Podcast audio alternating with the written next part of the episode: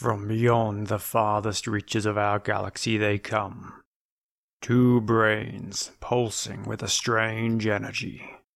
These space brains come to share their love of science fiction movies.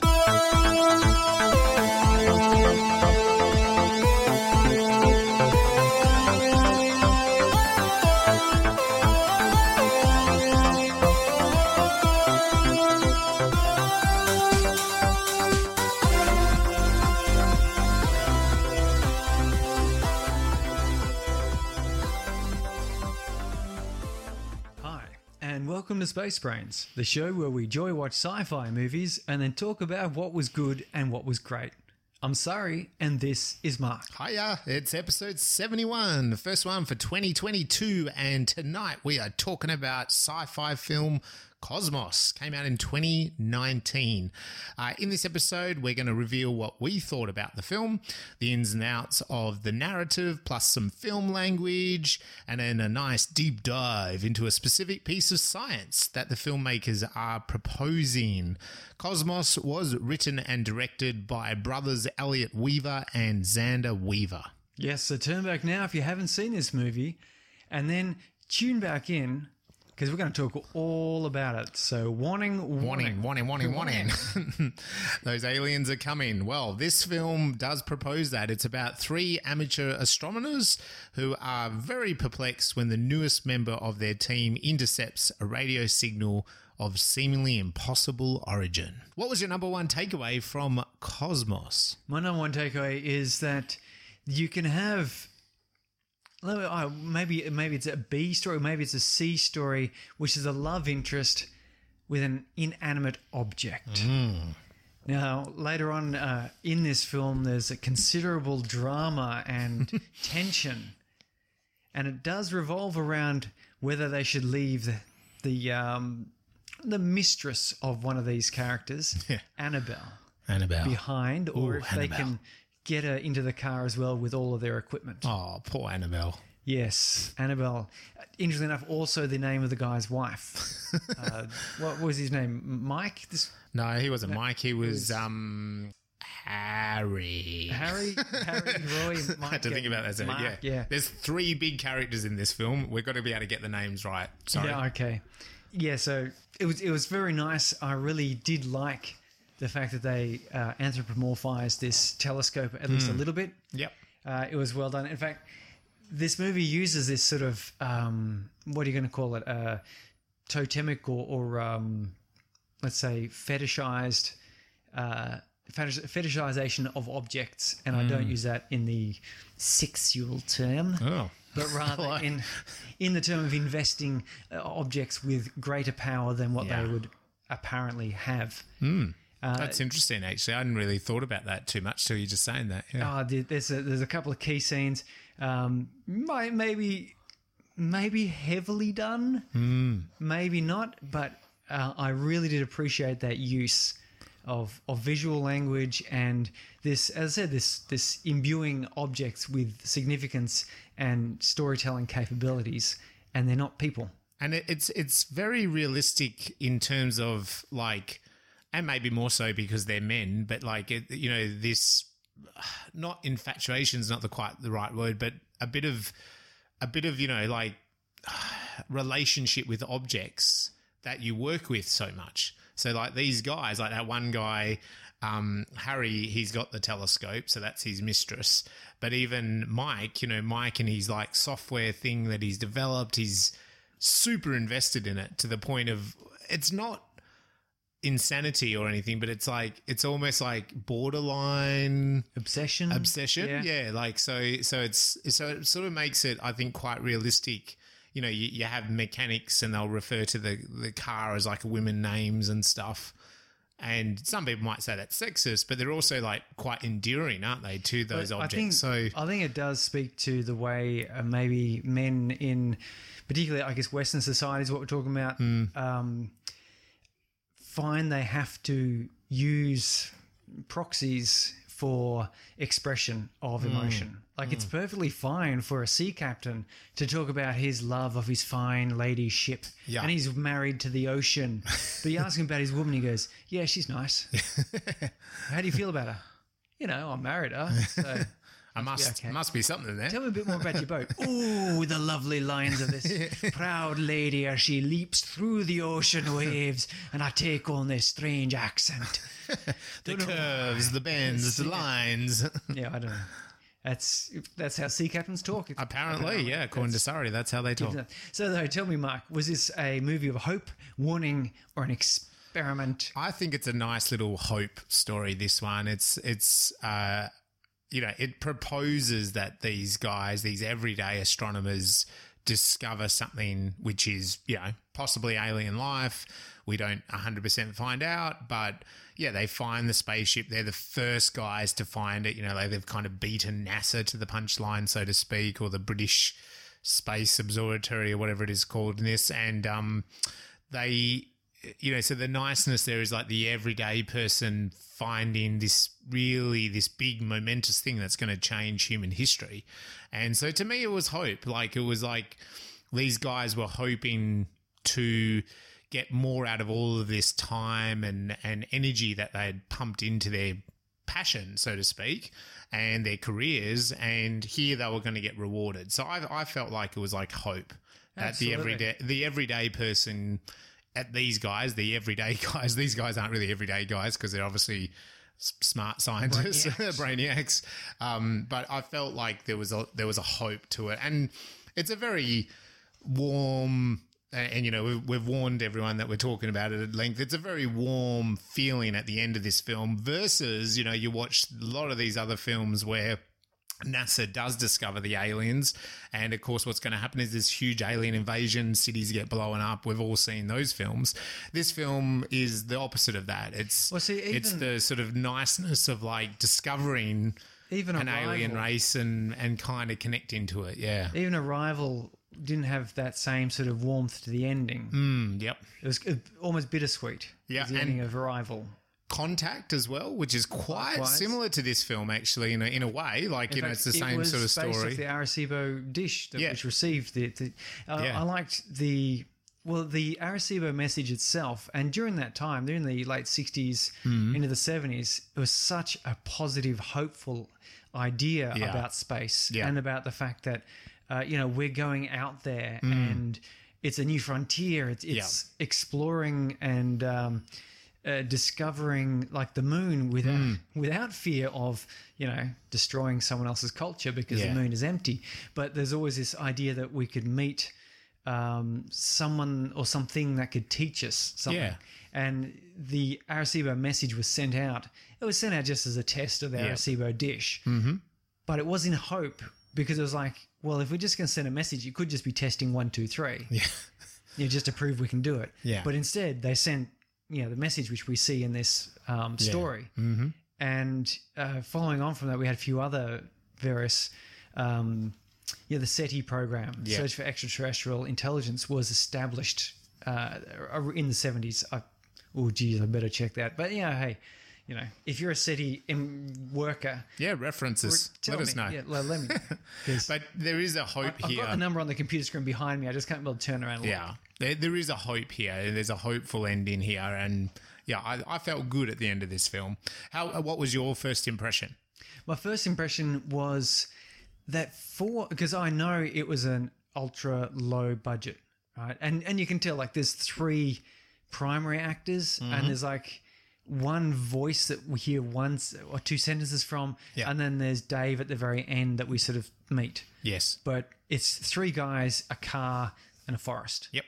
and but watching it, the uh, orchestral cinema, you know, cinematic orchestral sort of sound at the start, The soundscape and it's the way cool. it, it, panned across the dark and the cosmos came out, it did give me a feeling. I was like, "Wow, this is not a cheap looking film," No, not at all. and it, yeah, it made me quite hopeful and interested to know more about it because Yep.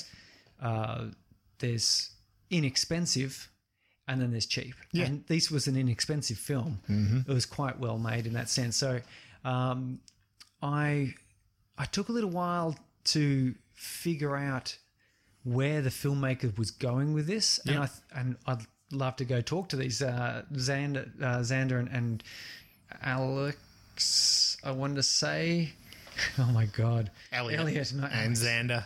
Oh my goodness, I'm sorry, Elliot. My son is named Elliot. I should have remembered this. That's Weavers. why you're going to keep calling him something else all night long. Yeah, yeah, big boy. That's what I call my son. Why not, okay, all right, all right. I just remember Too much big boy, big boy Weaver, Yeah. uh, which, which is. Uh, anyway, so I, I was saying that yeah, they Yeah. they they did this great, and I'd like to ask them if I've got it right yeah, or definitely. close to it was right what they're sort of going for. But yeah, my impression there was it was a a slow paced. Um, you know, slow burn sort of movie builds to a crescendo, and by the time the end, I did. I got that that um, hopeful, bubbly feeling. Yeah, me too. end. It was good. Yeah. And uh, so, tell me though, what about what about you? How did you watch this? Uh, I watched this via. So we got special access to this, didn't we? Sorry. Yes. We had a special access pass because of Space Brains. They're moving up in the world here. We got we got access to this film. I believe that you can watch this on a lot of the video on uh, sorry, yeah, video on demand is the word, isn't it? Uh, sites like Amazon, etc., Google. I think I'm pretty sure you can get access to this film, so you can go rent it pretty cheaply or purchase it if you want to get a DVD who has DVDs anymore? Uh, but you can do one of those devices. But we had it, so I just basically watched it on my laptop, um, just because of timing, etc. Um, but I really was thoroughly drawn in, bit like what you were just saying in terms of the quality of the film, very early on. And then I started to feel the pace of the narrative. So later, when we get to the narrative, I do want to sort of talk about that. But yeah, from a filmmaker's point of view, I thought it was really beautifully shot. The lighting kept me intrigued. The music was amazing, and the soundscape really pulled me in. The coloring also had a bit of a oh, mid 80s feel, very they- similar to kind of something like E.T. I like got- there got was a the bit of a feel, yeah. connotation to that and then and then more recently like the JJ Abrams kind of stuff there was probably a bit of a nod to that and you know again from a filmmaker's point of view like you're saying like I knew a bit of context of this film being super low budget like it was made with no money I now I mean zero, and uh, so I was like, uh, as a filmmaker, I was going, wow, they've really, oh, they've, oh, okay, they've done that, and they've done like I was kind of watching and appreciating the feel and the vibe of the film uh, a, a lot. So be, I mean, I did come at it from the, the those that sort of perspective, which is maybe a little bit different than a general audience. But another thing as well was the the science in it. I like the science was cool. Like they they really described and they embedded some of the science into the dialogue. I think in a very smooth way, and I think a general audience would like that too. Um, so yeah, the I, I just watched it on a laptop and it was fine. It was perfect. Yeah. yeah, no problem. Um, I think it looked good on a big screen as well. Oh, the, problem the sound was great. I had my, I got some fancy new um, Sennheiser Hello. full ear covering Yeah. sound producing vibrational things. Earphones. Dolby Digital. remember the remember when you'd see the Jurassic Park and then it was like that Dolby Digital, the train into the theatre. That's what you've got. You've got Yes. those Jurassic Park headphones. Fancy, fancy, fancy. I've been meaning to do it because I'm trying to edit this audio and all the rest of it. Now I've got some decent cans at work. Why is this film a science fiction, sorry? This this film, Like what makes it a sci-fi? it could have been not a science fiction film, That's not my question. but this one, the ending would have had to have been very different if it wasn't science fiction. Yeah.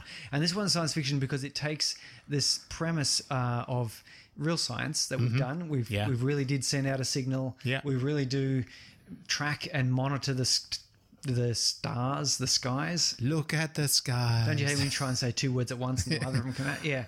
And uh, we do wonder if any of our messages we send out or anything we send out will ever come back to us. Yeah. And here we go. The Weavers have said, well, yes, let's say it does. Yeah, that's the But what let's if. but let's say it's you know um, more sort of uh, what, what do you call this? They're not recreational. They're they're semi-pro Yeah. um, enthusiasts who discovered it because Yeah, yeah. there's been a number of astronomical discoveries that have been made by enthusiasts. Yeah, yeah, yeah. And uh, you know, um, high school students and university yeah. students and things managed to discover asteroids and comets and um, you know planets. The, the the first planet being observed was done by a university team. You know, yeah, yeah. so it was just like this. Yeah, this isn't uh, a, a big budget NASA or um, Royal Society, Hmm. you know, or CSIRO group. Yeah, and it, even that science is not like a leap, is it? It's it's literally the science we pretty much are Yeah, doing. You know, it's, a telescope. You know, It's a telescope uh, and a guy listening. listening, on uh, radio frequencies. yeah, on Uh, some and funky he's- headphones. He's got a nice little bit of software which will real time render uh, these frequencies for a view, which is, and that's kind of a bit, um, it's not what you call groundbreaking, Yeah, but it is. It's it's novel. It's new. Yeah. It's it's an Yeah. improvement on what we have. So if you took all of that out, you took the signal out and the rest of it, you've got three guys having a chat in a, in a car, Hmm. which you could, which would have made a, a gripping movie. Others they introduced a lot of drama through that, yeah, but you wouldn't have had that. Um, the message of the film wouldn't be there. The hope, that feeling you get at the end, would all be gone Yeah, because it would just, and you'd you'd, you'd wonder why spend so long on such a simple story. yeah, So you need that science fiction in there to make the story just that bit more gripping, a bit more mysterious, a bit more interesting, Hmm. and and to really tie in um, and that message of of hope and understanding and outreach. yeah. I mean, a, a what if these normal guys discovered the aliens? So let's like hone in on the night that they discover the aliens, right? Like instead of it being the alien invasion, instead of it being and- the next day, you know, like we've made contact. It's like this is the night of them discovering them. And it's a really ordinary night and Yeah. set of interactions. They're not in the midst of diffusing a nuclear bomb. You know, they're Yeah, they're yeah. sort of doing their thing. yes. Uh, so what what about the science fiction did you like? Uh, for me, that that message that what's the what's the name of the message? The Arecibo message. Yeah.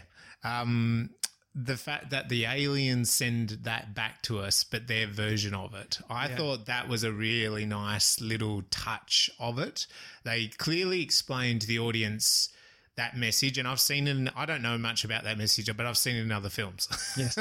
so I know about it, and uh, Contact's probably one, and, and other, a couple other films. Um, I've definitely seen them talk about that message, and I've seen that coding before displayed, and um, and so it was interesting that then it was a great moment in this film where you know they they get the binary code and then they're deciphering it and the computer's loading it down in that old fashioned line by line. And it's pretty much identical isn't it? And then it starts to change a bit as we get about two thirds down the page. And then it, it does. It's you can clearly see that it's significantly different. Not drastically different but significantly different. And um you're like, oh, I was like, that's a really cool bit of sci-fi. So that's taking the. To me, this is one of those really great examples of like, here, here we are in Earth 2022, uh, and this is our kind of science capabilities, our technology capabilities. What if we ran into aliens, and it's just, it's just pushing it to another little realm. And you and I have watched a, through Space Brains. We have watched a lot of sci-fi films where that science is taken to you know a whole new realm you know like eh, something that is really fantasy in a way or or really pushing a realm i i quite like this idea where it's just a real just a another degree off what we already have. You know like you said the software that he has as well maybe that could even be invented right now. I don't know i'm not 100% sure but it's it's it's just another step away from where we're at right? Mm. And that's kind of cool. It's it makes it feel like it's much more embedded into our society as is.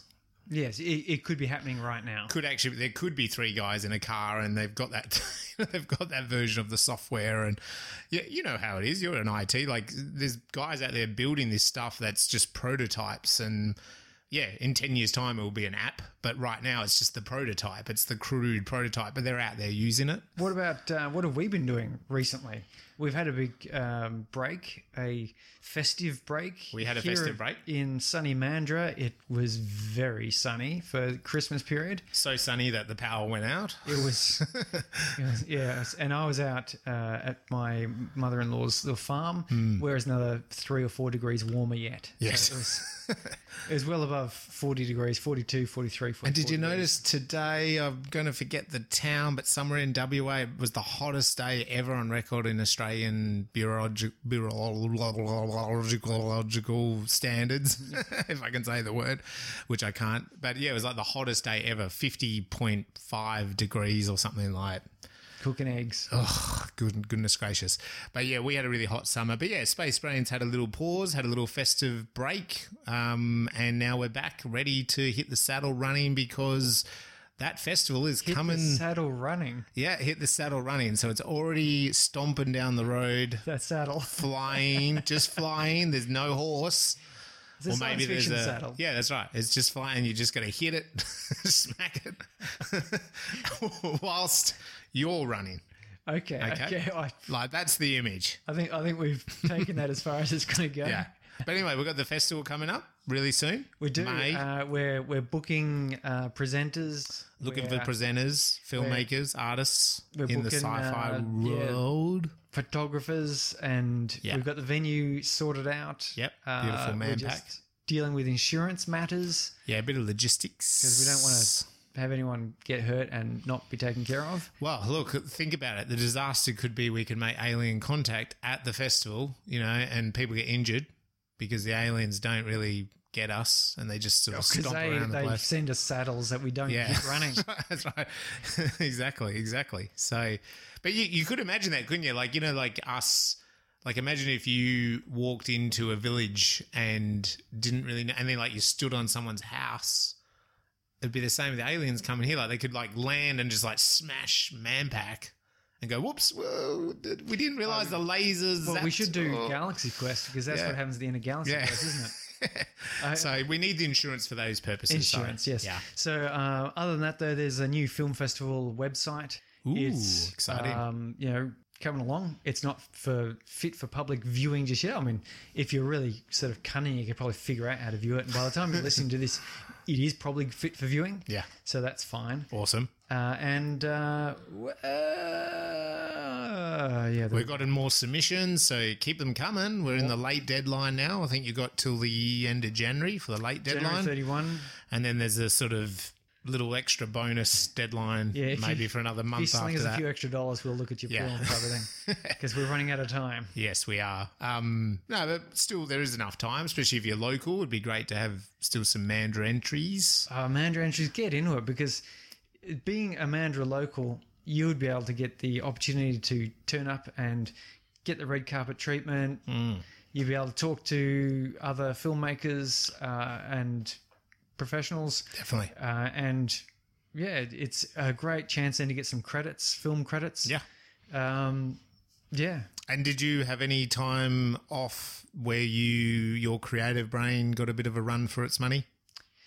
Uh, no, but it did recharge, and I'm I'm chock full of ideas. So I'm Good. I'm getting back to there's all of these works that I wrote. So uh, I I got a um, a creativity injection via my wife, as it turns out, as she's decided that she's going to become an author, Okay. and so she's writing books now. Awesome. Uh, she's outlining her first one right now. Yep. Uh, we'll find out where that goes, but it's made me think. Yeah, geez, I've got I've got like five novels sitting on my hard drive that ne- just need to be a bit more editing and, and Yeah. maybe shuffling around a bit. Uh, and I've got a, a- Do it. another book that uh, I'm going to release anyway. So Yeah, yeah, do it. Do it. so you can you can see them coming out soon. I'm Yeah. sure. And we do also want to add a bit of more content from Space Brains as well. We Oh, to put out. oh, I've you and I have spoken about so much of this knowledge base of sci-fi and films. We've got to we've got to put more out Well, there. I've, I've got four blog posts written Yeah. sitting on my computer as well, waiting Yeah. to be, you know, Published, reviewed basically. edited and published. Uh, and then, of course, uh, I'm coming up with the, we're coming up with some video content, so a YouTube uh, experiment, yep. uh, or maybe warning, warning.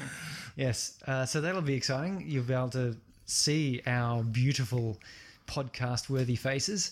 Oh, and the one thing that we did do on the break, which we've done the last couple of years, is the little sci-fi film festival, which was all about the uh, Doctor Who uh, Yeah, series of the Daleks. Yeah, that was great. That was a great night, wasn't it? What a fantastic night there. So thank you very much to Sean. Yeah, Uh, he runs. He, there's a little. There's a guy here, Sean, in Perth. He runs a little film festival. Everyone's welcome. It's very uh, communal. Bring a plate. Uh, he, has a little chat about sci-fi in general and, and what he's going to play. Uh, last couple of years, we've seen uh, you and I were sort of brought over to the dark side of Firefly. Yeah, Serenity in was the there first and Firefly. in that first year, and then last year was a real eye-opening or eye-popping experience of mother, no, not mother, brother from another planet, Brother from Another Planet, uh, which I, that just blew my mind. And then it was amazing to go even further back in time and watch this Genesis of the Daleks and Yes. how amazing that is. You know, like that little series, six episodes. I think about twenty-five minutes per episode. Um, I'm not sure where he got access to that, whether it was on one of the it was on Stan, okay, yeah. one of the streamers. Um, and I, I was really because look, to be honest, and maybe you can shoot me down over this. I've seen a lot of Doctor Who, but I am not one of those huge avid fans of Doctor Who. Just, just I've never been. Um, in fact, my wife's probably watched a lot more Doctor Who than I have over her childhood and stuff. But it was there for me, and I watched it, but it wasn't something I totally got into. But watching that six block episode of the genesis of it, it was it was incredible, especially for the time you know and you, you again like tonight we're talking about low budget uk that was low budget uk sci-fi and um just done so well. Like for a that would you could take that and and, and make a modern version just shot for shot of that and chuck it on netflix it'd be a massive hit these days like it'd be huge yeah, you could almost like have a new Doctor Who series. like that's what I mean. You could just do a whole another series, another new a new Doctor Who. Did they kept using that Doctor, didn't they? yeah. That's the only Doctor there has ever been. I Yeah, I think so. Yeah, that's the last time I watched it was the sixties. Um, Okay, well, let's get I stuck into, it, the, yeah. into the film then. we should, yeah. Because So, yeah, Because yeah, we're, we're, going to go through, we'll talk about some of the plot there, some of the film techniques, yeah, the symbolism, uh, narrative, camera lighting. As we sort of mentioned that these things are, are worthy of talking about already. Uh, we're going to have a, a bit of a talk through the sort of structure as well. yeah. But my how about you give us a bit of a brief overview of everything? So the Weaver brothers, Elliot and Zander, are behind this. Um, little bit of trivia: they were out and about in their early twenties, trying to sell or pitch a really expensive sci-fi film, and they got people interested. But the finances kept coming back to them saying. Yeah, but you haven't made a feature yet. Why don't you go make a feature? And after, I guess, a, a bunch of these rejections, they decided, well, why don't we just make a feature? So they, that's the point of Cosmos was they went off and wrote and then spent time planning and then actually producing and making Cosmos purely really for the intention to show what they had in their arsenal as filmmakers. So the intention of this film was to make a guerrilla styled uh, sh- uh, feature film with no budget, and we mean no budget. They paid for food and a bit of petrol, uh, but literally, you know, hey, chuck a couple actors in a room, three actors in a car. Uh, and I'm on camera, you're on sound, and mum's doing a bit of makeup, and we have a film. And that's literally what they did. Uh, it took them five years to make this film. So from that initial idea through to post production, they did all the post production themselves on a bunch of computers in their home studio. Um, and uh, the only thing that really they got outsourced that came in at the end was the score, so the music. So they got they got a guy in to help them do the Mm. Oh, they did- whole they score did well with that score. and they did they did very well with that.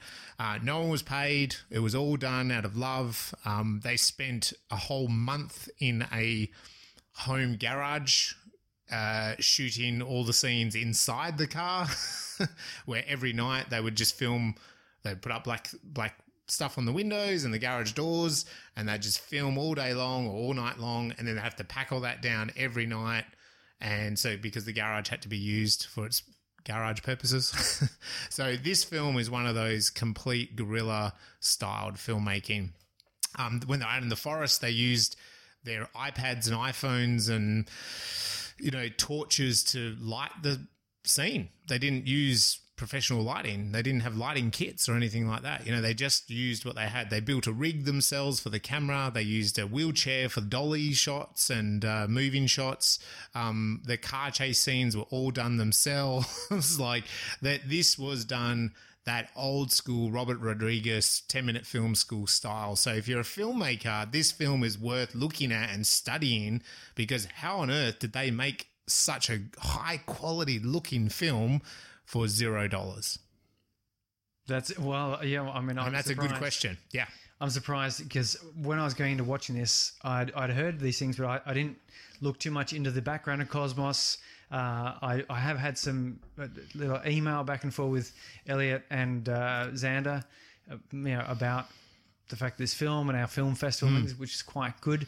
But I, I just went in blind, and. Yeah, me too. As a, that, just the opening sequence Yeah. of panning across the sky, that mysterious music, and Cosmos appearing Yeah. Yeah. and that uh, was was magical. And I went, oh, that really.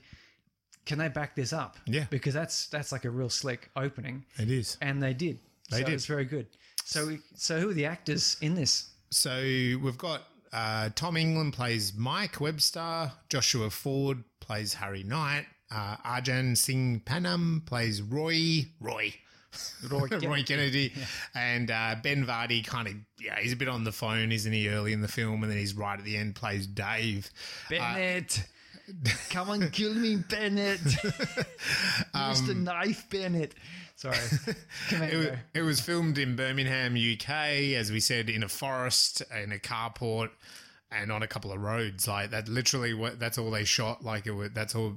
Yeah, uh, the box office, um, the and the budget. Now they did end up having a couple of thousand dollars that they had crowdfunded and stuff, but essentially all they really paid for was food and uh, petrol for the actors. They did everything themselves, like I was talking about before. They had to take on a whole bunch of those roles. Um, their mum came in and helped with continuity and etc. As we talked about, even like lights. Uh, they had a little basic smoke machine they'd bought off eBay that they just kept using and to make everything a bit smoky. Yeah. Um, you know, black plastic on windows. You know, a car. Their, it was their car that they kitted out. Like it, it was all not an expensive car. no, and it's not an expensive car either. So all of that sort of stuff, the the budget was next to none, and they they just they sort of talked about that. Yeah, there was either equipment that they already owned or had, or they borrowed the old beg borrow steal sort of thing. Um, but yeah, they, they they just committed to making this film from the outset. Um, there is no real box office. It did get a um, worldwide video on demand release. They did actually get sold, so the film got on sold that way, distributed, and um, so that was a huge success for a, a total independent film, really. Um, and it is, as I said, I think pretty sure it's available on Amazon. Not sure about Google, but yeah, check it out. Google it. Um, their website is extremely thorough, and I would. If you're a filmmaker or someone really interested in it, you can go there. There's behind the scenes stuff. There's merchandise if you really want to get into it. Um, they've also had a couple of like subsections come out of the film that are on the website. So go check it out. They explain a lot of their processes of making the film and then also what the film was about and why they made it. Um, so yeah, definitely go check out if you want to learn more about it. I will. Uh, so we do like to break our narrative down. Um, so we're going to go through some of the key parts of Cosmos. Obviously, not every scene or anything because you should just go watch it yourself. Um, but we'll break down into some common elements that we like to talk about every week or every episode that we consider to be good story, good script writing. This comes from people like Campbell and Snyder and McPhee and Field. Uh, and the base element is a three act structure. And then that's broken down into maybe some specific scenes or what some people call beats. So, sorry, what's Act One about? Beats. Beats. Get the beats. going. Act, One is about uh, it, primarily it's about establishing the world that we are uh, entering into. It sets up some rules. We have an opening image. And the opening image uh, will set uh, it'll, it'll set a bit of a tone. It'll get you in that feeling. Um, often it's a you know sweeping you know moving shot Yeah. or some kind of like a something that establishes where you are Yeah. we have some theme set up so that we know uh, what man, what this film is going to start talking about. Uh, and then something that's quite important in this act one is the catalyst or the inciting incident or something. I like to think of it, it's, it's that point in the film where the light switches on and you know what this film is going to be about. Yeah.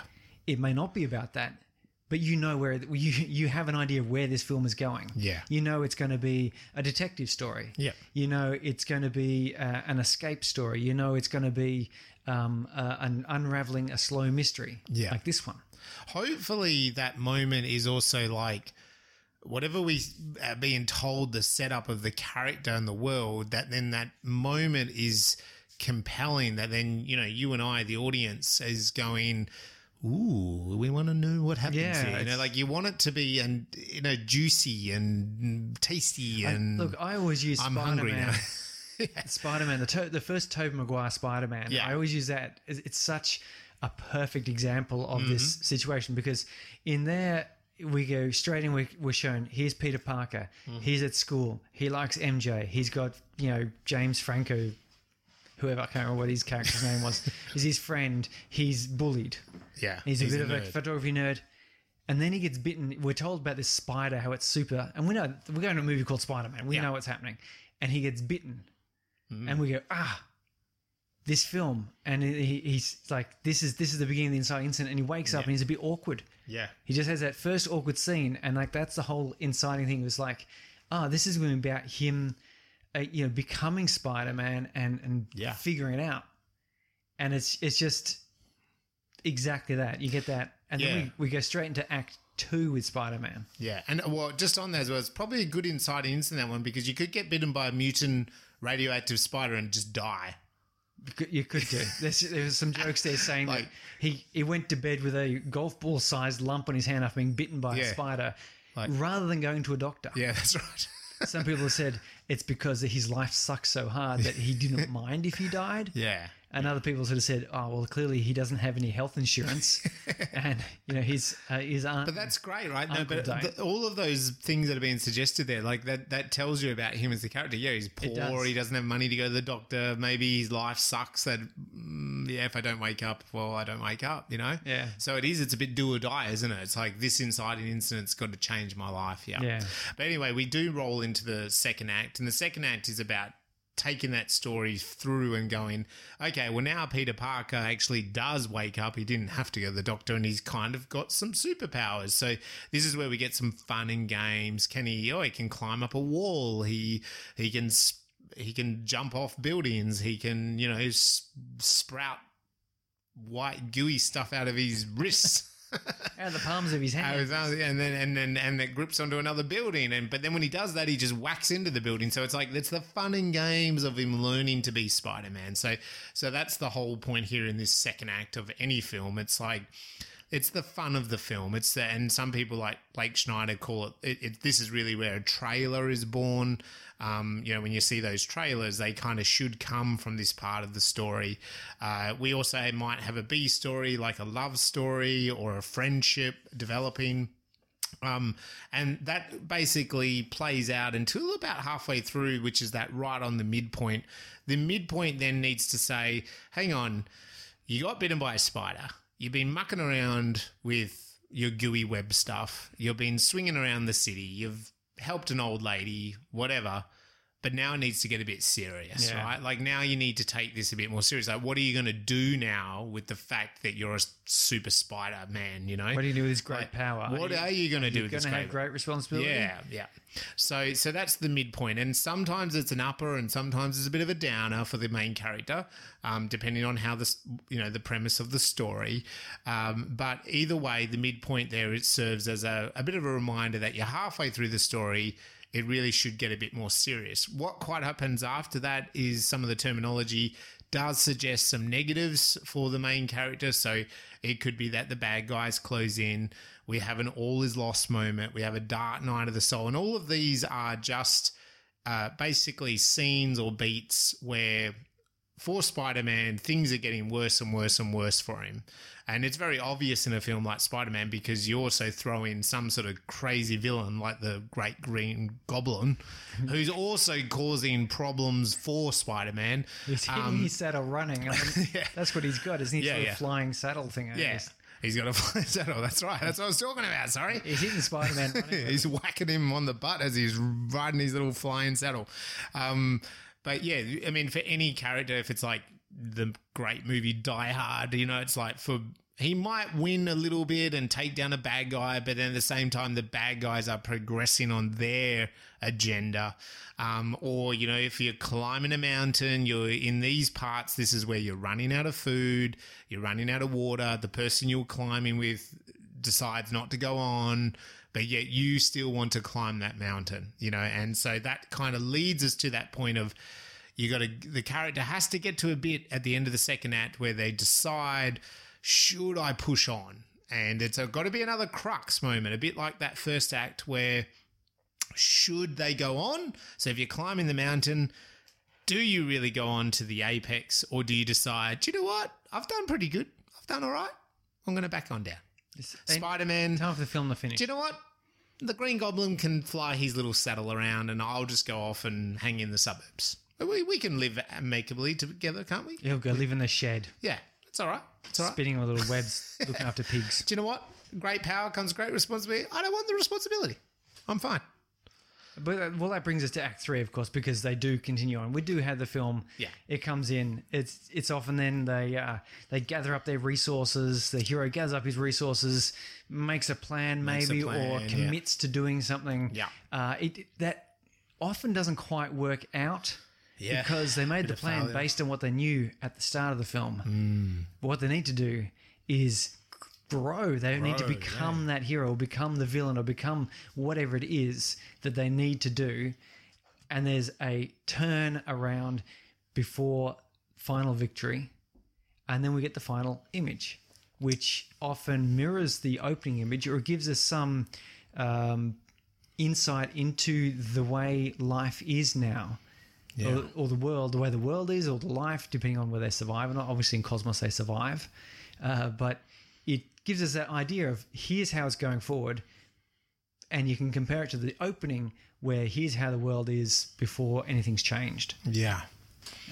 I, I think a little homework assignment is to go back and look at Spider Man because, to be honest, I remember the end image is him flying around New York, but I don't remember the opening image. I mean, it must be Peter Parker probably just being a nerd or something, I suppose. Is he, is he driving? He's not riding his scooter. That's when he's is a no. Okay, I don't know. That's a little homework if, assignment. if you know the answer, let us know. go back. Uh, it's probably gonna be a little while before I watch the Spider-Man movies again. So one thing I want to say, we're going to get into Cosmos is, and I've kind of been saying this, but yeah, the lighting's awesome, the camera work is awesome, the coloring is awesome, the sound effects and the soundscape is really awesome. To me, it felt very cinematic. This film, I think they wanted that. If you go look at the making of, they they seemed that was a desired result.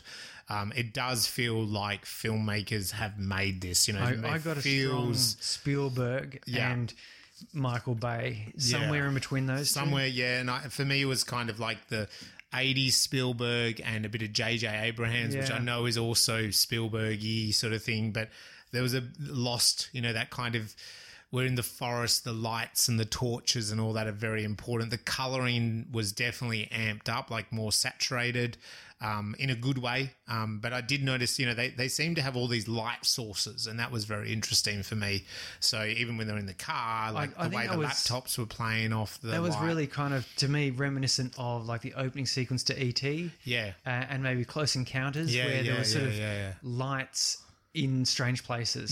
That's sort yeah. of sort of one of its um, keys. And you saw that in Stranger Things. They they carried a bit Yes, of that in Stranger, Stranger, Things yeah, as well, yeah. having uh, you know diffuse lights, but then a strong harsh light. Yeah. you know, making some shadows twitch Hmm. and and shift.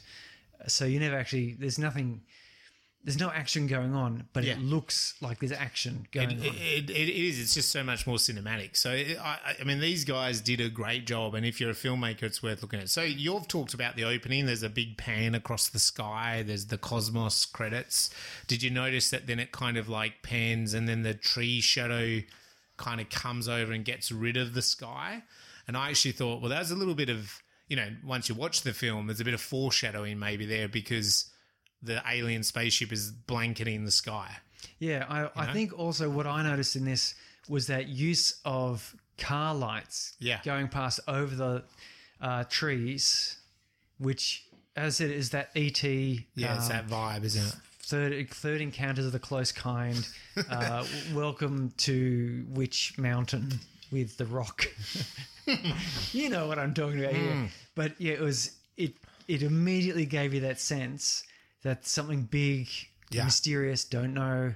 Uh, aliens. You're immediately thinking of aliens. You're thinking creatures in the dark, right? Like there's some sort of creature. And this film, when you think about it, like we don't see the creatures, we don't see the aliens, but like they keep getting hinted at, right? Like they keep getting kind of discussed. So the start, it's a bit creepy. It's a bit of a creepy start, you know, with the headlights and the torches. There's creepiness going on without it being actually some big creepy monster in the dark. And that's that's what's great about this film. Um, when you jump to about the theme, to me, the theme was about friendship. But did you agree with that? Sorry, I, I, I, for me, the friendship was so. The, in the car, Yes. there's a moment there between Harry and Roy, and so uh, Mike is asleep in the back, and he says, "Oh, oh, so he works at that company, at or something." yeah. And he goes, Oh, so you guys are friends. And because Harry and Roy, we're getting this sense early in the film that Roy's got some issues. Harry actually doesn't really answer his question. He goes, Oh, what? Is there a problem with us being friends? And he's like, Well, I could see that there would be problems. Yeah. And so to me, that itself was the theme. Like the theme was friendship.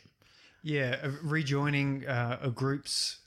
Um, yeah, yeah. 'Cause it- 'cause the he bonds that tie groups together. Yeah, because bec- even in a way, the the aliens responding That's right. Yeah. to the Arecibo message, but also responding by echoing Mike's Yeah. recording back to him. yeah.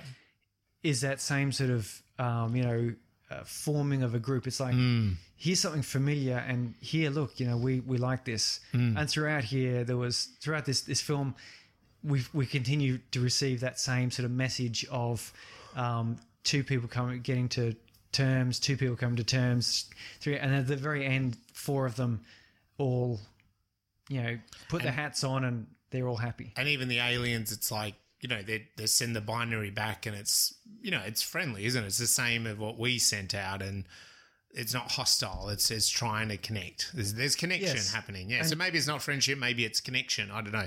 But to me the theme here felt like it was about friendship.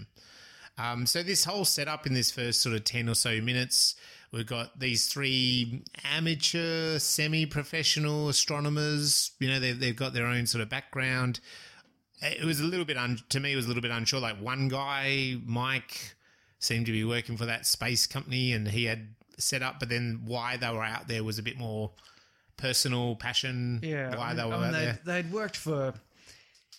Uh, yeah, at the start, you don't. It's not You don't- clear. you don't quite that know, yeah. You know, you don't know are they being paid to get there, but Yeah. you sort of get the feeling they're not being no paid it, to be out there. it felt like they were just doing it on their own back um, and then definitely it, it comes across pretty quickly that roy seems to have an issue with both mike and harry the issue with Mike is something to do with the company. The issue with Harry is that he's with Mike. There's sort of a bit of a and they- they've been apart weird. for four months. Yeah. There's been a gap. There's a bit of a gap there. Um, there's this reference to Harry says, "Oh, do you want to wear a special hat?"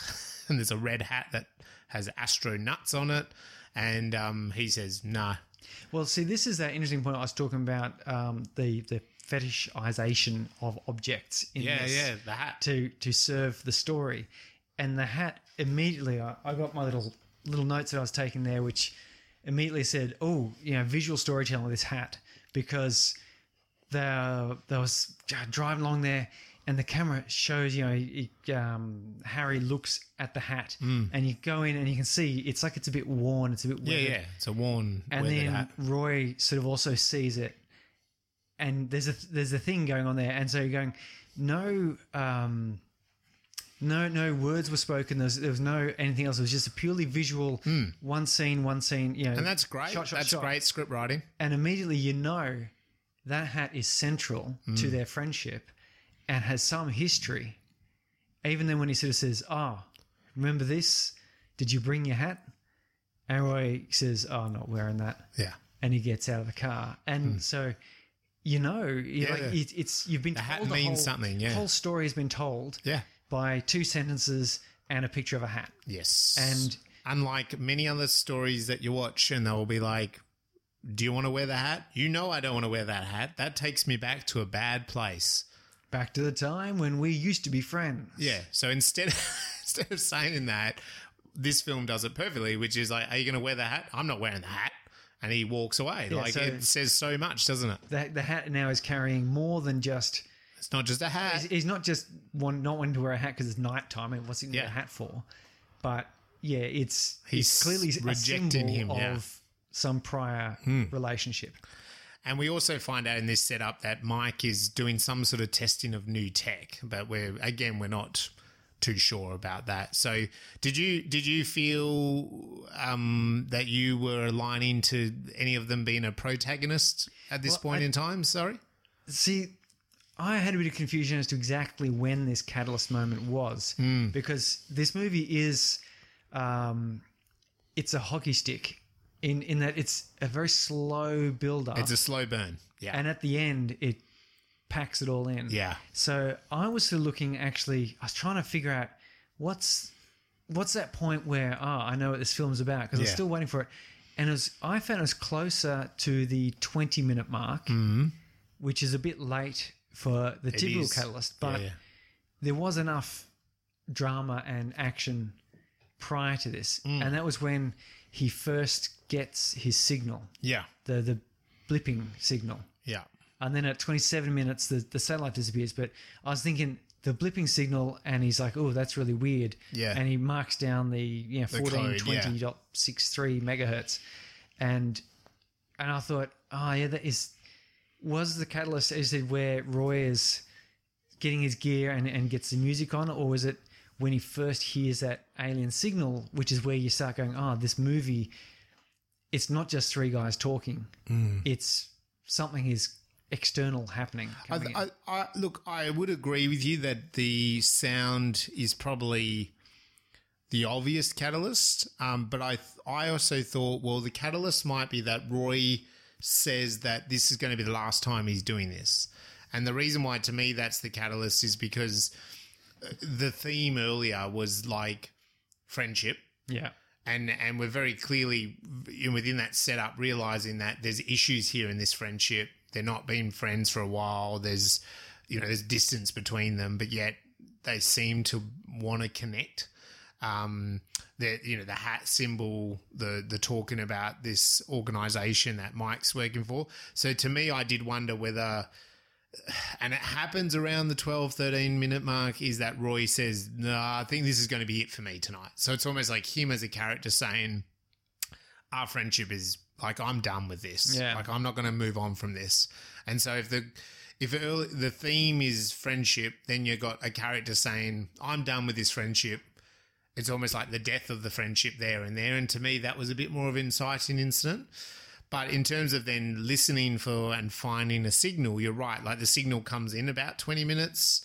He hears the heartbeat sort of sound for the first time. He writes down the 14 to it. That would be more the logical, like action inciting incident. So, yeah, it- it's. But I- it's I think interesting which one is which, you know? Yeah. I- I or it's maybe it's not so clear to find. It is a slow progressing Yeah. film.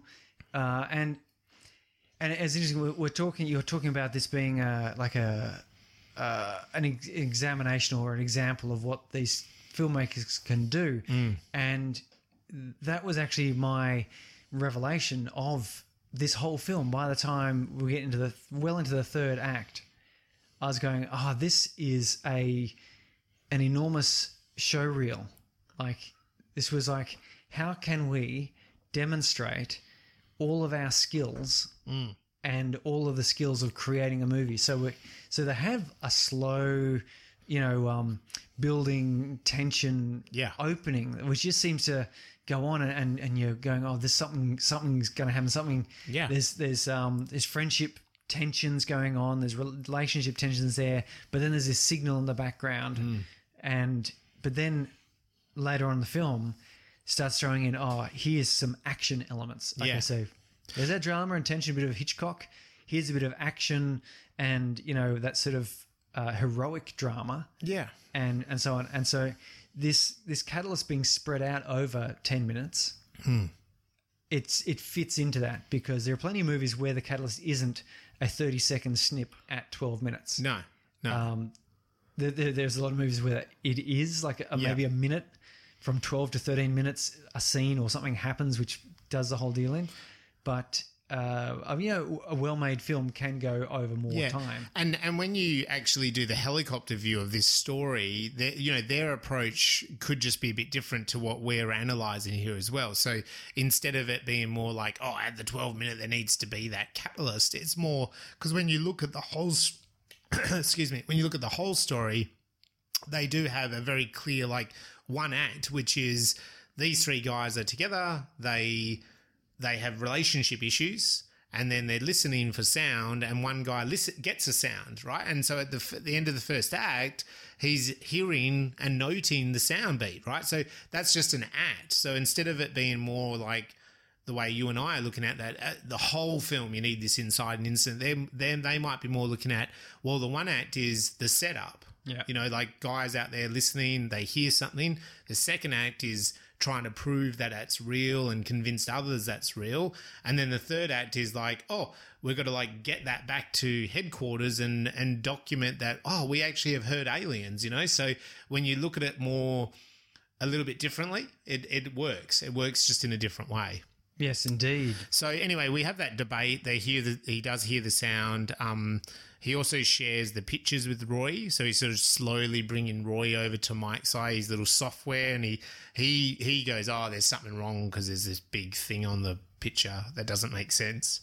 Which later we find out is the actual spaceship. Yeah. but he's convinced that his software is not right.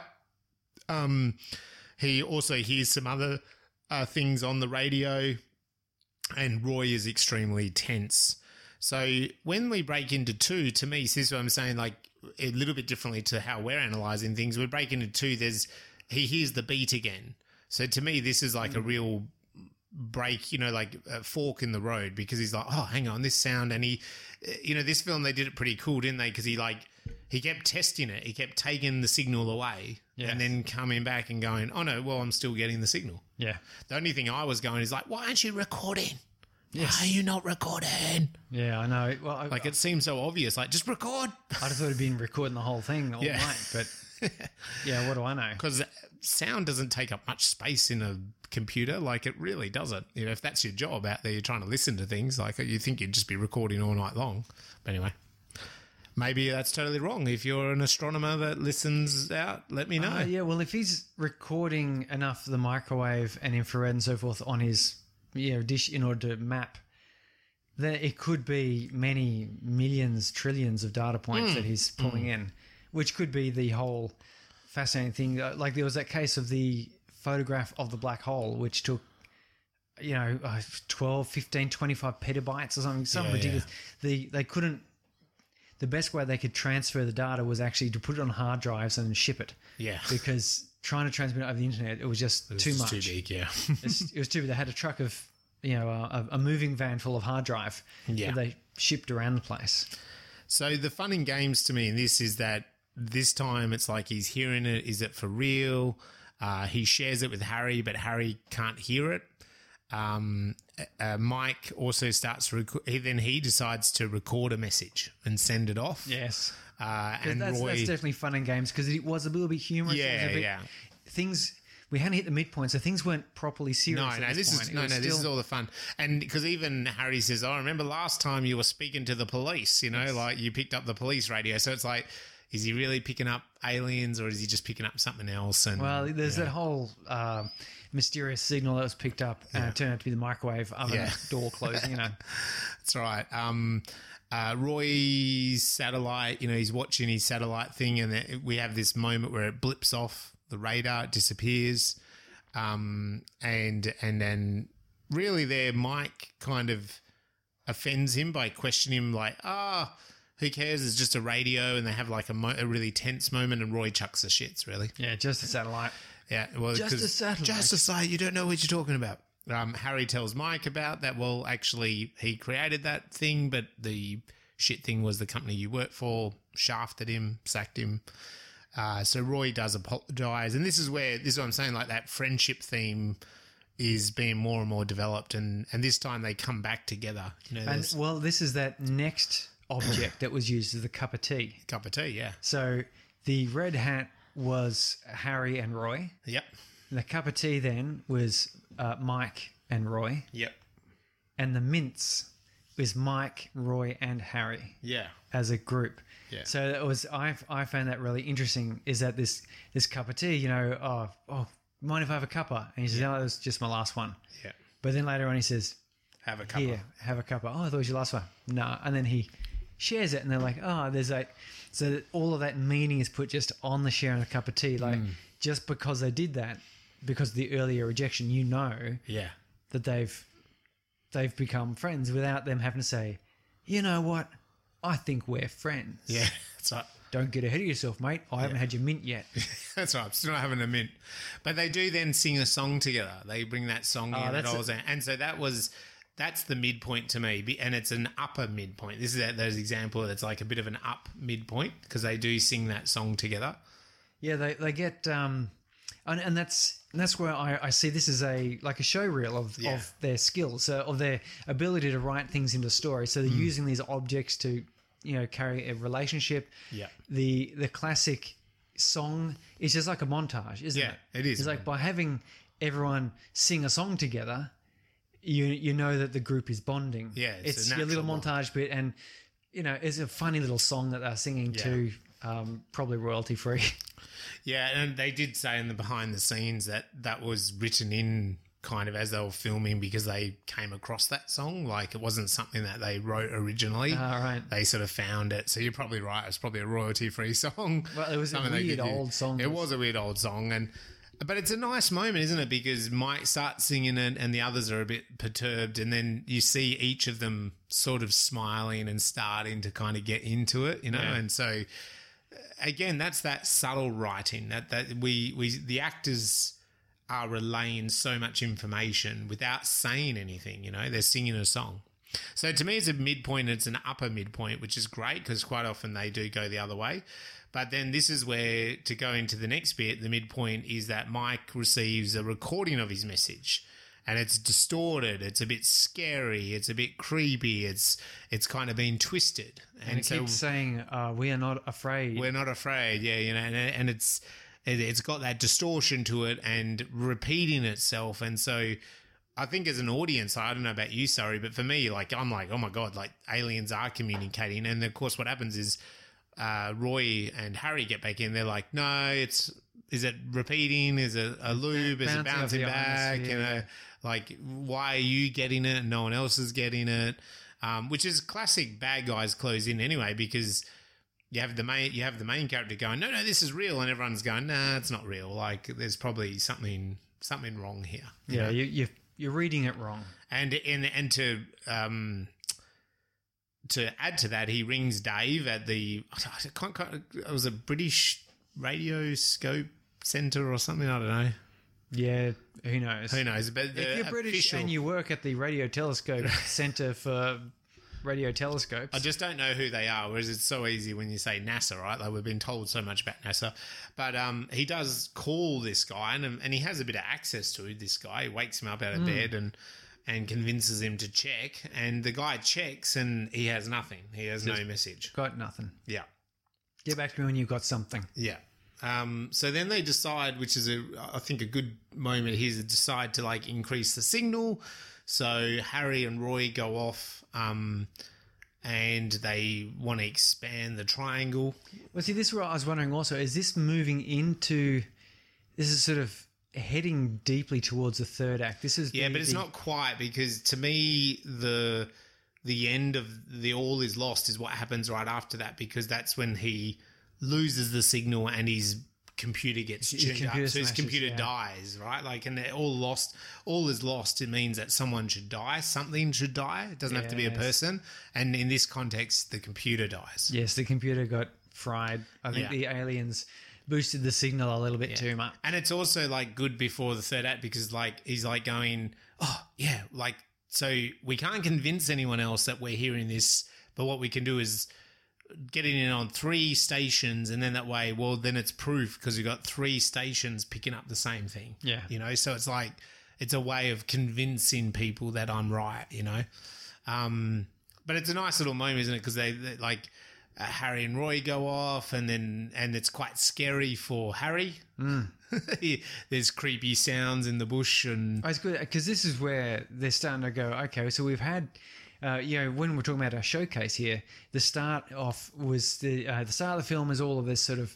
Uh, relationship tension, a bit of social drama, uh, a little bit of science in there, and Yeah. then some humorous sort of good times. Definitely. the, the use of objects and so forth. And now we're moving to this going. Oh well, we can also be a bit creepy, mysterious, and it was, you know, just even just those bird calls Yeah, and yeah. things where he suddenly stops and where Yeah. um, Roy sort of bangs on the window and yeah, yeah, you know, uh, again, it's sort of it's like the filmmakers are saying, yeah, we can we can also do this. we could make it a bit scary. Yeah, yeah. know? Um, and there's a bit of humor in there as well, which is nice, always worth seeing. But yeah, the, and it, and it, that's where the you know it did feel like ET and Cocoon. It didn't feel like alien scary. It No. felt like kids in the bush kind of like what's what are they going to stumble across? You know Yeah. like the torch is going to drop on the ground like et and there's going to be footsteps running off into the bush but you're not going to see what the bush you know what the creature is you know? Like yeah No, no, I, di- I didn't get the feeling it wasn't Night Beast. they're not going to be like ripped apart.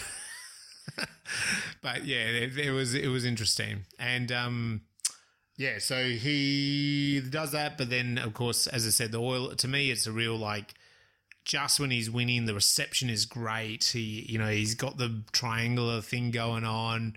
Then of course we get this like interference and then the computer system burns out. Burns out. And I this this last bit here, which I loved at the end of this act, going into Act Three, we get the time clock, yeah. And and it's like a it's a great big camera. it's a huge timer. climb yeah yeah It's just you know the uh, which on a side note wouldn't that be chewing the battery up on its Well, it's it's one of those things in films because up until now the user interface he'd been seeing was really quite realistic. Yeah. and it even had the um, uh, M Webster software, Mm. like written in the top left hand corner. Like I really like the attention to detail on that Yeah. software user interface. I went that that kind of looks realistic. It's got like you know a, a bit of a um, what do you call it, like a spectrograph at the bottom yeah, of yeah. it, and it's got like you know nice sort of digital display of what frequencies listening to, and there's all sorts of things. And then of course the uh, it- warning ten percent left, which my computer has never done. It, it usually just comes up with a rather unassuming little window saying you got ten percent left yeah plug your power ca- cable in, and then of course you don't get a f- you know three qu- three quarters of the screen counting down, but it worked really well It did. because uh, and they kept that the uh, the old Leslie I think Leslie Weaver their mum yeah uh, she was continuity did a really good job because I was actually ta- paying attention to percentage complete in the transfer and the number of minutes and how long. And it was about 20 minutes. It was going to take 20 to 21 minutes for it to complete the transfer. Yeah. And they had 18 minutes left. And sure enough, when it was at 33%, when it was 44%, I worked it out. It was staying close to being a 20 minute requirement.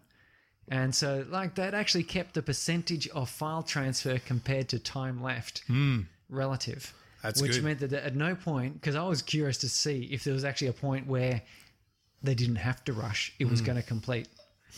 but no, they kept it going on that way. And that this um, this clock, it introduced this requirement they had to have a plan. Like this is this is like the bad guys revealed. Yeah. the bad guys revealed as being. You know, we've got this amazing information, this data. It's Yeah. got to be released. We can't lose it yes yeah. and because they still didn't know if anyone else was really receiving this. no Uh, and they had a, a clock counting down to doomsday, and you know the car wasn't behaving itself, and there's all these sort of obstacles, and they had this plan, right? We've got to get back to the observatory. They've got this, you know, power supply that we can plug into, and they'll also then be able to use this data, and you know, the world will be a great place. And we've got to pack the car, and of course, we have to leave old Annabelle. wifey behind. Yes, leave Annabelle. No. Uh, no. And this this is where this is where I, I I don't know if the Weavers were intending this to be a little bit humorous. I think so. I think was the build up in the dr- level of drama here, given the the actual stakes, yes. like. Uh, but it was delivered so well. Like the- these actors did such a good job of being able to say, you know, you get the, the equipment, I'll start the car, and he Yeah. runs out and grabs the, um, you know, the folding chair or whatever it was, and it clacks out almost like he's, you know, pumping a shotgun or something. Yeah, yeah. But it's the back. plan, right? It's the third act plan. It's like we've got to pack up. We've got to pack our gear and get out of here as It's, quickly it's like as we can. uh, aliens where they set up the mini, the, the auto guns and the turrets, and the aliens are crashing in, and they've got to crawl through the tur- the yeah. the things to get places. But yeah, they did it. There's a time crunch. Yeah, and they, they they had to struggle with these things. They jumped in the car. That whole thing uh, was uh, was lovely. I liked it. I re- that's where we had invested our hour and a half of cinema, and we were going. We want these guys to win. I was you know, del- like I was delighted that last half hour. yeah, Uh, you know, because at the about the hour minute, I was sort going, "Wow, this is this has got a considered pace to it." the the And pa- then it got fast as it, Yeah, it was like a hockey stick, and It then it, was. went faster, and Faster and faster, and faster, then that faster, yeah. last twenty minutes or whatever it is, Hmm. it was just like rampant. Like, the, know, if there were, uh, you know, soldiers pouring in and a bomb about to go off, and then like the actual wife or husband or whatever was tied to the railroad tracks, yeah, you know, it was that sort of level. it was. And as a result, yeah, I've, I was, I was smiling and enjoying like that little race towards the end, and the Mm. Yeah, yeah. and the the, the car revved, and you- they got the Fast and the Furious. Yeah, I loved that. Yeah. the, the the car revved. It's a crappy old, looked like it looked like an old Toyota Lexcen or or, Yeah. or a, I don't know what the equivalent is. Probably over there as a like a. You know, a, a, I'll have to ask. Yeah, yeah. I'll have to ask Let find us out what know. the car is. But Yeah. Yeah, you get the close up of the the rev, The whole car counter, and it sort of shudders and vroom, vroom, like just straight out of Fast and Furious. It was. It was, but it it wasn't done over. It, it was done to the edge of over the top. Yeah. it didn't go into comedy, hmm.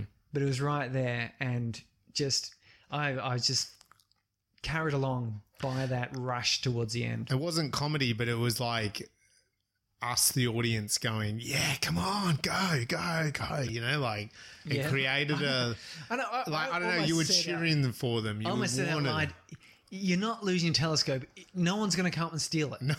No, That's right. It's a twenty. It's a like a fifteen minute drive down there. You can Yeah. drop off your stuff and come back again. in Just come back and Like, it. it's Yeah, we'll still be sitting there in the middle But of the night.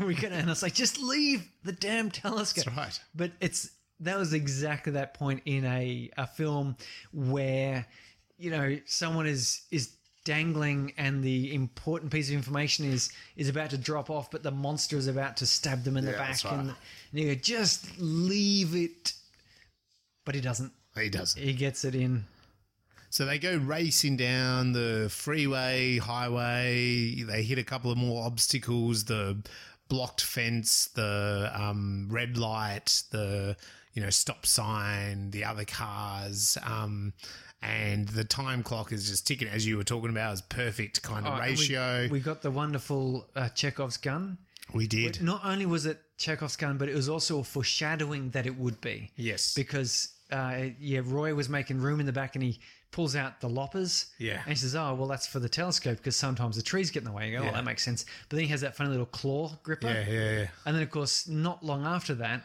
you know, Mike is trying to grab the the microphone, Mike to get the mic so he can record his own little message back to the aliens. And he's using the gripper to comedic effect. Yeah, yeah. You know, so that's kind of that foreshadowing that those two items, Yep. the other item is yet to be used. It's like uh, Yeah. when James Bond gets his list of gadgets. Yes. You're always counting down. Okay, he's used his watch. He's used the oil slick.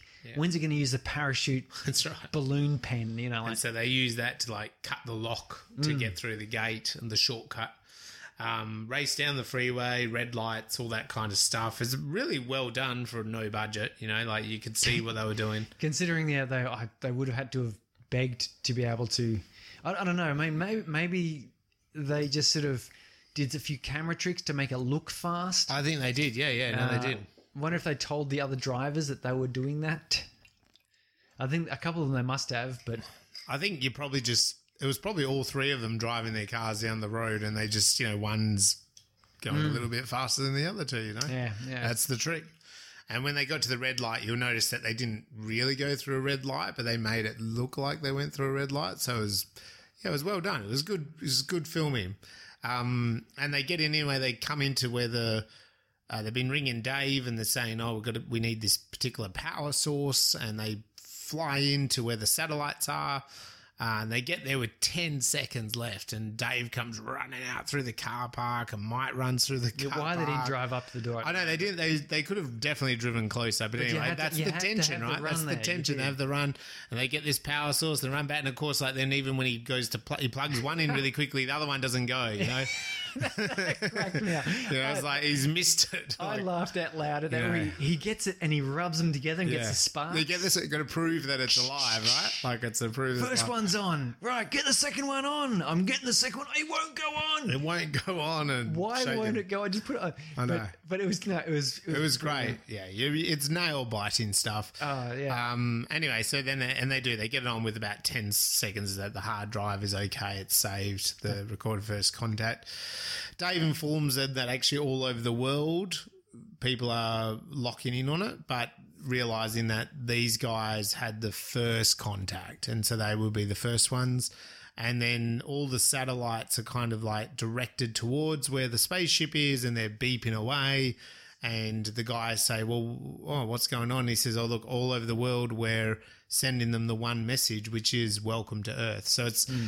You know, here they've kind of like come as a team to get there, and then now it's like even with the aliens, it's it's friendship. It's we're reaching back out to them. You know, we're not, we're not being nasty. It's beautiful. yeah, so there's and a nice the, the hero there. shot, and they, they all pull out their hats Yep. because we've heard this mystery of the mm. third astronaut, Yeah, and, it, turns out it's Dave. It's Dave. It's Dave. yes, which is how come he was so accommodating at such I an so, odd yeah. hour of the morning. Yeah.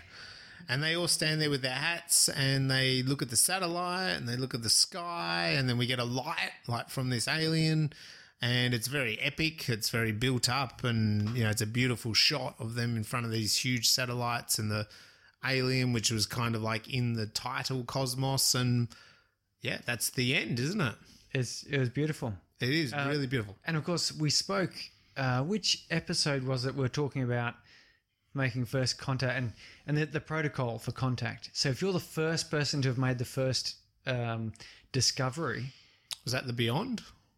no, no, that's no, it wasn't that long ago. But anyway, yeah, if you remember, there's like a multi-point protocol for if Yeah. you discover, um, and but if you're the first one to discover it. You're the one who gets to announce it to the world. Remember, that's that's, the Ah, right. Yeah, significance. yeah, it's not yeah, just yeah, yeah. you know the scientific community says great, but the the idea is that the scientific community gets behind you and says you get to announce get this to, the announce it. public. Yeah, yeah, yeah, yeah. yeah so which right. is that's got to be pretty chuffing. I mean, it's going to be good to be able to say I discovered a uh, a new Earth-like planet 27 light years away from us. yes. Uh, alternatively, you get to sort of say uh, I spoke to aliens. That's right. Yes. and here they are, blowing us up. And by the way, those police I spoke to last, you know, yeah. Sorry, but you know, now I've got it right. So we have our ladder where we put them, put the films on, sort of recommending maybe where you should view it in the order of all the films we've looked at so far in Space Brains. Uh, so for me, sorry, I've got Gantz in there. Um, about middle of my ladder, and then I'm going to put Cosmos after that, and then followed by Doomsday and Equals. I think that would be kind of like a really interesting film, Cosmos, to watch after Gantz Zero. You know, that where that's a bit disturbing.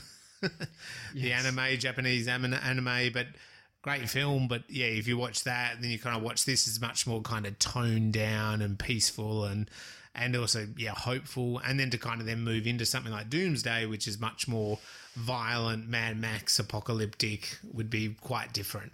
How about yourself? Where where are you putting it on your? I was very much considering having it near uh, the Beyond. Yep, It has a very similar feel. it does, doesn't it? Yeah, Yeah, that that sort of scientific discovery of aliens, friendly, yep. That's the thing.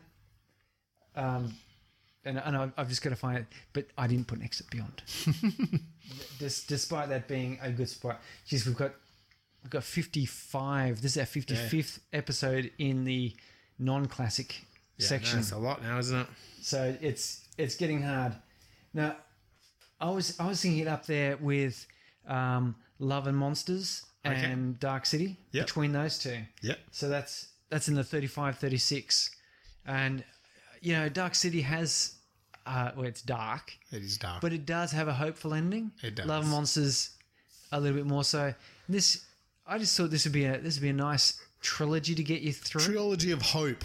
Trilogy of hope, but you know they, they each have a very different tone to them. Yeah, they do. So it's yeah, you're not being overwhelmed by it, but there it is. Yeah, fair enough. And I mean, Love and Monsters has a bit of a kind of little bit of a com- uh, uh, that has a comedy tone, and this has a little bit of comedy in it as well. So I can see a bit of a connection. there. Yeah, and I, I think I think it's getting harder and harder to to be able to sort these out. I Oh, mean, it is. We, we may have to come up with a new sorting, We may break them into subcategories. the sorting hat. The sorting hat. Perhaps perhaps it's sort of like okay, so here are the um, light-hearted hope. Here's the dark experimental. Here's the action warning. Creepy wa- monster ones. And then we have like a ladder which is like you know you know do, random number generator to pick uh, one out of this ta- topic Yeah. three out of that one then one out of that and then i don't know you could make your own playlist and get You- spotify to do it you really could. You really could. So let us know where you thought. Where is it on your ladder? Yeah, hit us up. Tell us. Or do you agree or disagree where we're putting ours on the ladder? All right, let's delve into some of the science of this film. Now, this is one of these ones we've looked at a lot of films now as well, sorry, where in some sci-fi, the science fiction is extreme, as in totally out of this chart, out of this current world science. Other films also have a quite of out there science scenario, even something like The Matrix, but don't really explain it. We, the audience, just go along with it. And then something like The Beyond is a really great example where they do really explain the science within the realms of the film. So, what do you want to talk about with the science of Cosmos? Well, let's run out. Look, I really love the whole Arecibo message thing. Yeah, like it was. Um, yeah, I did too.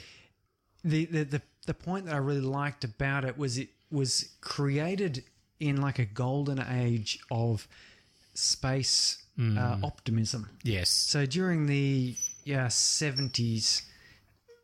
60s, 70s, Mm. You know the, the moon missions, the the Apollo, Voyager. Yeah, they were all you know Star Trek. You know it was all very positive, and in 1974, the Arecibo message was sent uh, and it was sent. It was a pretty basic sort of message: uh, 1,679 bits of data, a bit being a zero or a one, and it was sent out uh, from Puerto Rico, which is where Arecibo is. You'll recognize Arecibo. It's the big dish in the crater that you see in Contact Yep. and in Goldeneye yeah, and it, I mean, you see it in a couple other bits and pieces. I can't remember, but they're like the big ones that you recognize yeah. it from. And in uh, '74, it was commissioned, uh, and they went, "Hey, you know what? We can do this is really powerful. We can send a a, a relatively powerful uh, signal off to a star that is 25,000 light years from Earth." Yeah. like so. And I- I'm wondering if they did that. Just in case you do, we really want to send it to one that's only four light years away? Because Yeah. we could get a message back in sort of eight to ten years. that might be scary. yeah. Twenty five thousand light years, yeah. No, it's fifty thousand year return message, Yeah. not a problem. Uh, but Won't it was, affect us. but it was sent out as an example of the transmitting and receiving capabilities of this station. Yeah. But in order to you know promote it, why miss a good opportunity for promotion? Uh, it was done as an alien message to aliens. Now this message was designed by Frank Drake, who was then at Cornell University. Uh, he is renowned for the Drake equation, which Yeah. I've spoken about previously. Uh, the Drake equation is a way of estimating the number of intelligent communicative civilizations in the galaxy. Nice. So, uh, and, and it leads to a certain paradox or two. And then also Carl Sagan and some others, which are, uh, you know, don't have big fancy names that we all understand. And Carl, Carl Sagan, he is a, a astronomer. He's the reason we know about him really is because he was quite a science educator. He was, uh, you know, on TV. He, I think he actually had a TV program called Cosmos. I'm wondering if there's a relationship there. But yeah, so this message uh, was 1679 bits. Uh, it was done in, uh, was it 73 by 23 Right. uh, rows and columns? And the reason for that is because they're both prime numbers. Yeah. And so when you multiply them together, you get a, uh, a oh my goodness me, I've got a I've got a friend in Canberra who's a mathematician, and he would be crank, cranky at me for forgetting what it's called. Uh, and I'm looking at my notes and I can't see it there. But anyway, uh, so the whole message as a total has the very top row is got uh, the numbers one to ten, Yeah. and they're written in binary. There's an encoding to it, but it's a binary message. We then have the atomic numbers using that established numbers one to ten. We can then use, they use those same numbers then to give out the atomic numbers for hydrogen, carbon, nitrogen, oxygen, and phosphorus, Right. which is what makes up DNA. Yeah. Uh, and then, of course, there's the um, chemical uh, formulas for DNA itself. There's an estimate of the number of DNA nucleotides in the human genome. Uh huh. There's like a little, let's call it a stylized graphic of the double helix, but obviously with with only a few little blobby bits. It's you know you got to be a bit imaginative, but then it has the the physical height of an average man, uh, not a woman, because we all know that uh, only men get used in science for some unknowable reason. We do. We do. Uh, luckily, there's not that big a difference. I don't think there's a significant difference in height between No. average men and women anyway. That not that aliens would notice. Uh, and then there's also the number of the population of Earth. We then have a little kind of a a pixel graphic of the solar system with the third dot raised up to show where the message comes from. Mm. Uh, and then there's like kind of a stylized picture of the Arecibo telescope itself. Right. Uh, and of course, its physical diameter of 305 meters. Right. So this was sent out uh, at 2380 megahertz. So you remember this um, message they received back was at 1420, Yeah. uh, and this was done shifting by 10 hertz. So a very small.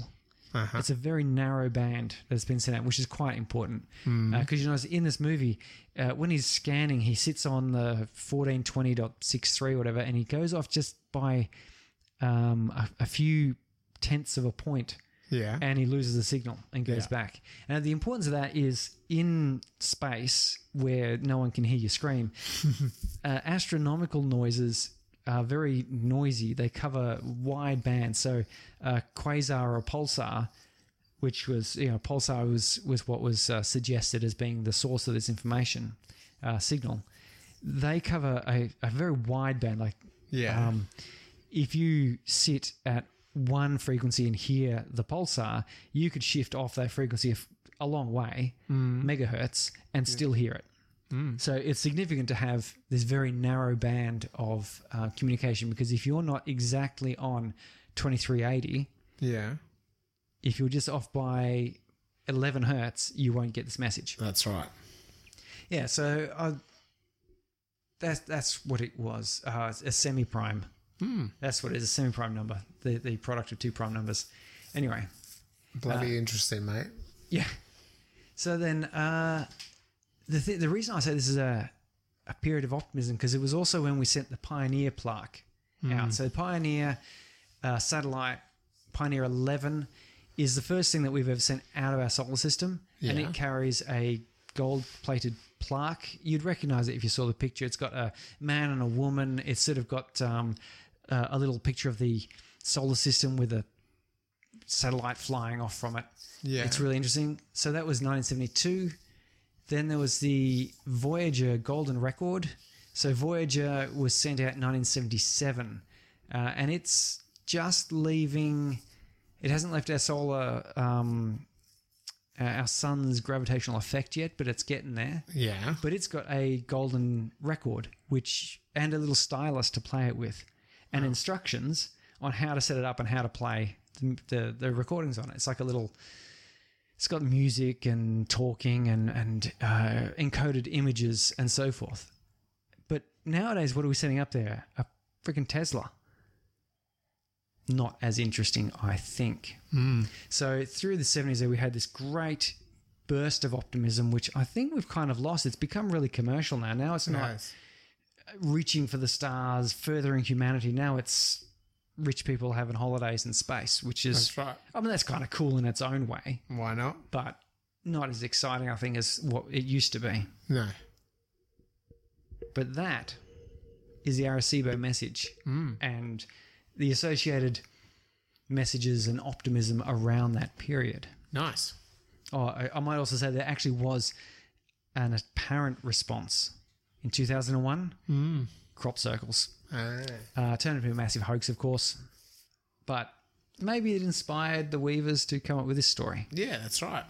And next week's episode, Big 72, Is Don't Look Up. your Leo. Leo DiCaprio, Meryl Streep, a couple Me- other great I, actors. I'm in it. I swear to God, I must be in there. I mean, if Leo's in there, I must be in there. yeah. Anyway, where I haven't seen it, I look forward to a bit of a bit of a hot topic that film at the moment around the traps. Apparently, I've a lot of people a lot of talking about it. a lot of people So, talking about it. uh, well worth. Yeah, let's have a look at it and um, see what you think. Tune in next time and hear what we think about it. Bye. Bye bye.